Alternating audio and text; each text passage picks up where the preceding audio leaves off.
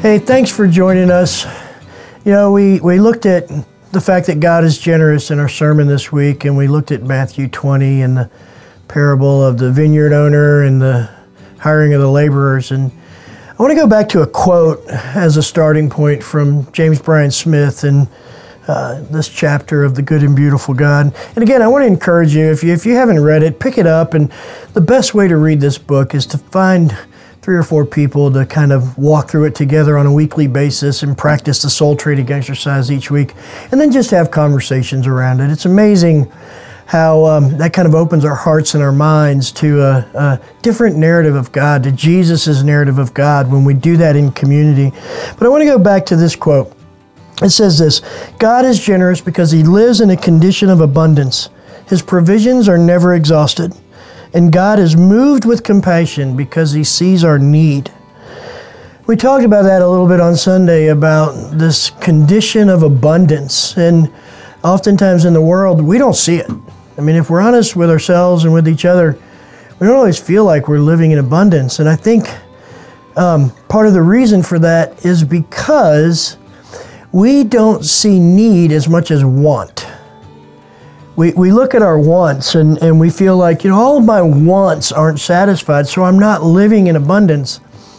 But the promise, even, even the promise of God in Psalm 23 that hopefully you're praying through this week, you know, the Lord is my shepherd, I shall not want. Even that can kind of confuse us a little bit. Um, I love Dallas Willard's translation of, of that part of Psalm 23 what he says is, The Lord is my shepherd, I, I lack nothing.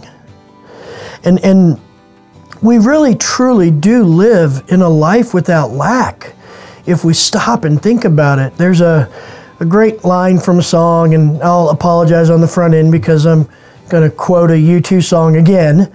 But there's a great line in the song Beautiful Day. It says this What you don't have, you don't need it now. And I remember years ago, I had just come back from a trip to Haiti, and Doreen and I were at a marriage conference, and and they were talking about you know the difference in perspective of needs and wants. And um, one of the activities they gave us as a couple was to sit down and write out your basic needs. And and having just returned from a place like Haiti, I couldn't come up with much. You know, basically what I came up with was food, shelter, and water. Those are my needs all the other stuff that we have, you know, television and, and uh, three bedrooms or four bedrooms and a washer and dryer and a refrigerator and and you know stove and all those things. Really when you get down to it those go beyond the space of need into one. Think about it. The history of humanity is built not on technology not on electricity not on you know big houses and vacations and cars but it's built on basic human needs being satisfied God satisfies all our needs. Takes me back to Philippians 4:19. We quoted this in our message on Sunday. And my God will supply every need of yours according to his riches in glory in Christ Jesus. Riches in glory in Christ Jesus. You know, every one of our needs is met. And here's the evidence of your needs being met your breathing. If you are breathing, your needs in this moment are being met. They're being met by God. Your body has enough uh, energy in it through food to breathe in that moment. Your lungs are working. Your brain is functioning. What we need, we have in Christ. Now, let's get beyond the physical, the material, because that's where I think we get stuck. When we look at the economy of the world, which is an economy of scarcity, not abundance. It's an economy of you have to make a way for yourself. You have to gather what you need. You have to earn it. You have to hoard it. You have to hang on to it. And this idea that somehow there's just not enough. And so we have to grab more and hold on to more. That works in the physical world. I don't deny that. That works when it comes to material things. But that doesn't work in the spiritual world. Here's why our spiritual needs are not met through anything we possess. They're met, as Philippians 4:19 says, through the riches in glory in Christ Jesus. Now, sometimes what happens is this we get distracted by all of these things around us. We get stuck in this atmosphere of the world and we can't transcend it. We can't lift our hearts and our minds and our souls to the place where God exists, where God lives, the place that goes beyond this life. In short, we have a worldly mindset instead of a spiritual mindset. But when we develop a spiritual mindset, when we begin to see that the most important things in this world are not things I can touch, but they are the things of God, His presence within us, His Spirit abiding in us, us abiding in Him, then we begin to realize that the abundance that exists, although it may not feel like abundance in this physical world, in the spiritual, the abundance is real. It goes back to Ephesians, where Paul writes that all of our needs, our spiritual needs, God has blessed us with every spiritual blessing in the spiritual.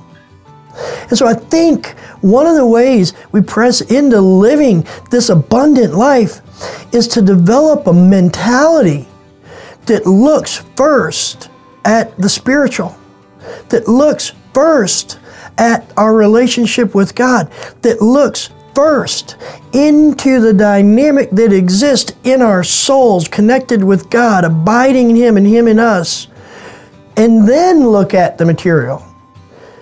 You know, the old hymn Turn your eyes upon Jesus, and the things of earth will grow strangely dim.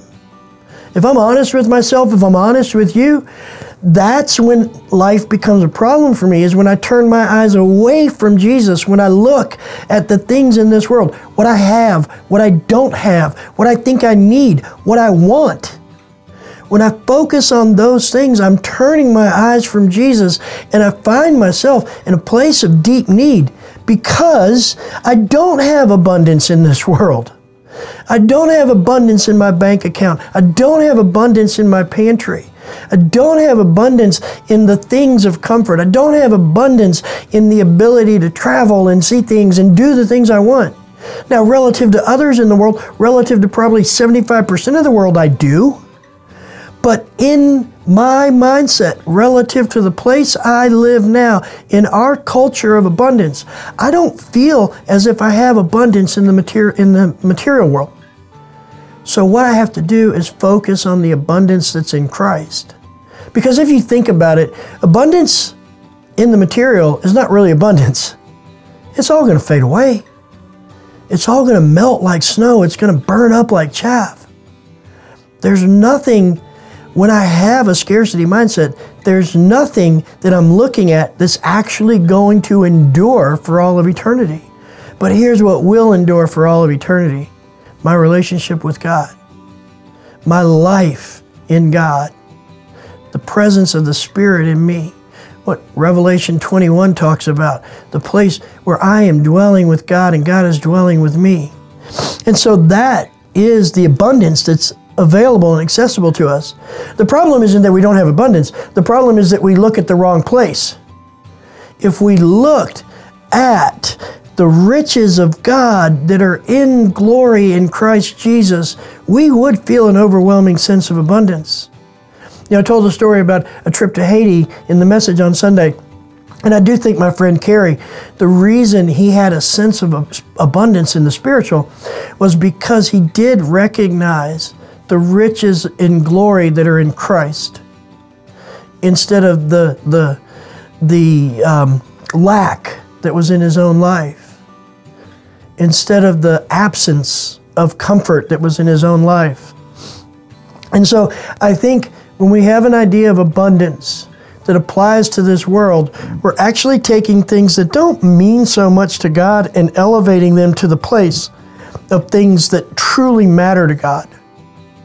I just struggle with the idea that all of this that is temporal somehow matters to God deeply, knowing that it's all going to fade away knowing that it's all going to be gone, knowing that all that I see here will be made new, as Revelation 21 says. And, and I get a picture in Revelation 21 of a place where there's absolute abundance in the spiritual, but also that abundance translates to the physical.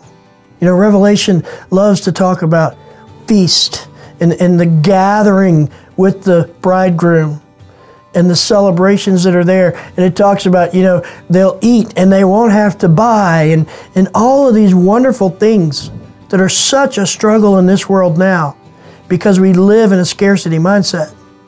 But the abundance of God is not only going to resolve all of our physical needs, but it has already resolved all of our spiritual needs. And so the abundance that we have in Christ is a spiritual abundance. Now think of it this way. I want to I want to leave you with a little thought exercise. Imagine for a moment that you lived in a state of constant awareness of God's spiritual abundance in Christ. You lived in a state of constant awareness of God's riches and glory in Christ. Would hunger matter so much? Would, would not being able to go on a vacation matter so much? Would living in a house that's smaller than what you need to be comfortable matter so much? Would driving an old car matter so much? You know, would, would eating beans and rice instead of steak and baked potatoes matter so much? I, I think the idea of abundance, when we grasp it by looking at the spiritual, by looking to Christ, realizing that all of our spiritual needs are met in Christ, the idea of abundance in the physical doesn't get resolved because all of a sudden we have everything we could ever want, but it gets resolved because not having all that we could ever want seems to not matter quite so much anymore. And that's the resolution of abundance. And so, my hope, my prayer is that we would all live in a constant state of awareness of the spiritual abundance that we have in Christ so that we can transcend the lack, the scarcity that we see in this physical world. It doesn't necessarily resolve it, but it certainly gives us the capacity to step over our wants not being fulfilled and to fulfill the needs of others, the deepest need, the spiritual need, the need for presence and community, but also the physical needs, the needs for clothing and food. We can step into fulfilling those needs out of the abundance of the spiritual that Christ has given us when we focus on that instead of what we perceive as lack in our wanting or even in our needs in the material world. I hope that's helpful. I hope you can kind of realize that abundance as a mindset is, is truly something that's resolved in our heart and our minds and our focus. And, and as we look towards Jesus, as we say, the spiritual life is going to be more important to me than my physical life, which is the exact place that every martyr that we read about in, in the book of Acts and, and in stories over the centuries, that's the place they lived. That's the place Jesus lived. That's the place that allowed Jesus to go to the cross. He knew that the spiritual mattered more than the physical, even more than his own life. But he also knew that he had abundance in the spiritual from his Father. That is accessible to us if we will simply turn our eyes to Jesus and let the things of this earth just grow strangely dim. Let me pray for you before you go into your group. Father, we thank you so much that you have given us all that we need in Christ. And Father, I pray that as a people, you recalibrate, realign, and refocus our vision towards the spiritual needs that we have met in abundance in Christ. And Lord, help us to step beyond what's in front of our faces constantly, the lack that's in the world, the scarcity that's in the world. And give us eyes to see all that you've given us through the glory and the riches in Christ Jesus. And let that be the abundance we live out of that makes us a people who are constantly aware of the needs of others, the deeper spiritual needs and that we use even meeting physical needs to open their eyes to their own deeper spiritual need through compassion because we have abundance in Christ. And we ask all that in Jesus' name. Amen. Have a great time of discussion in your group.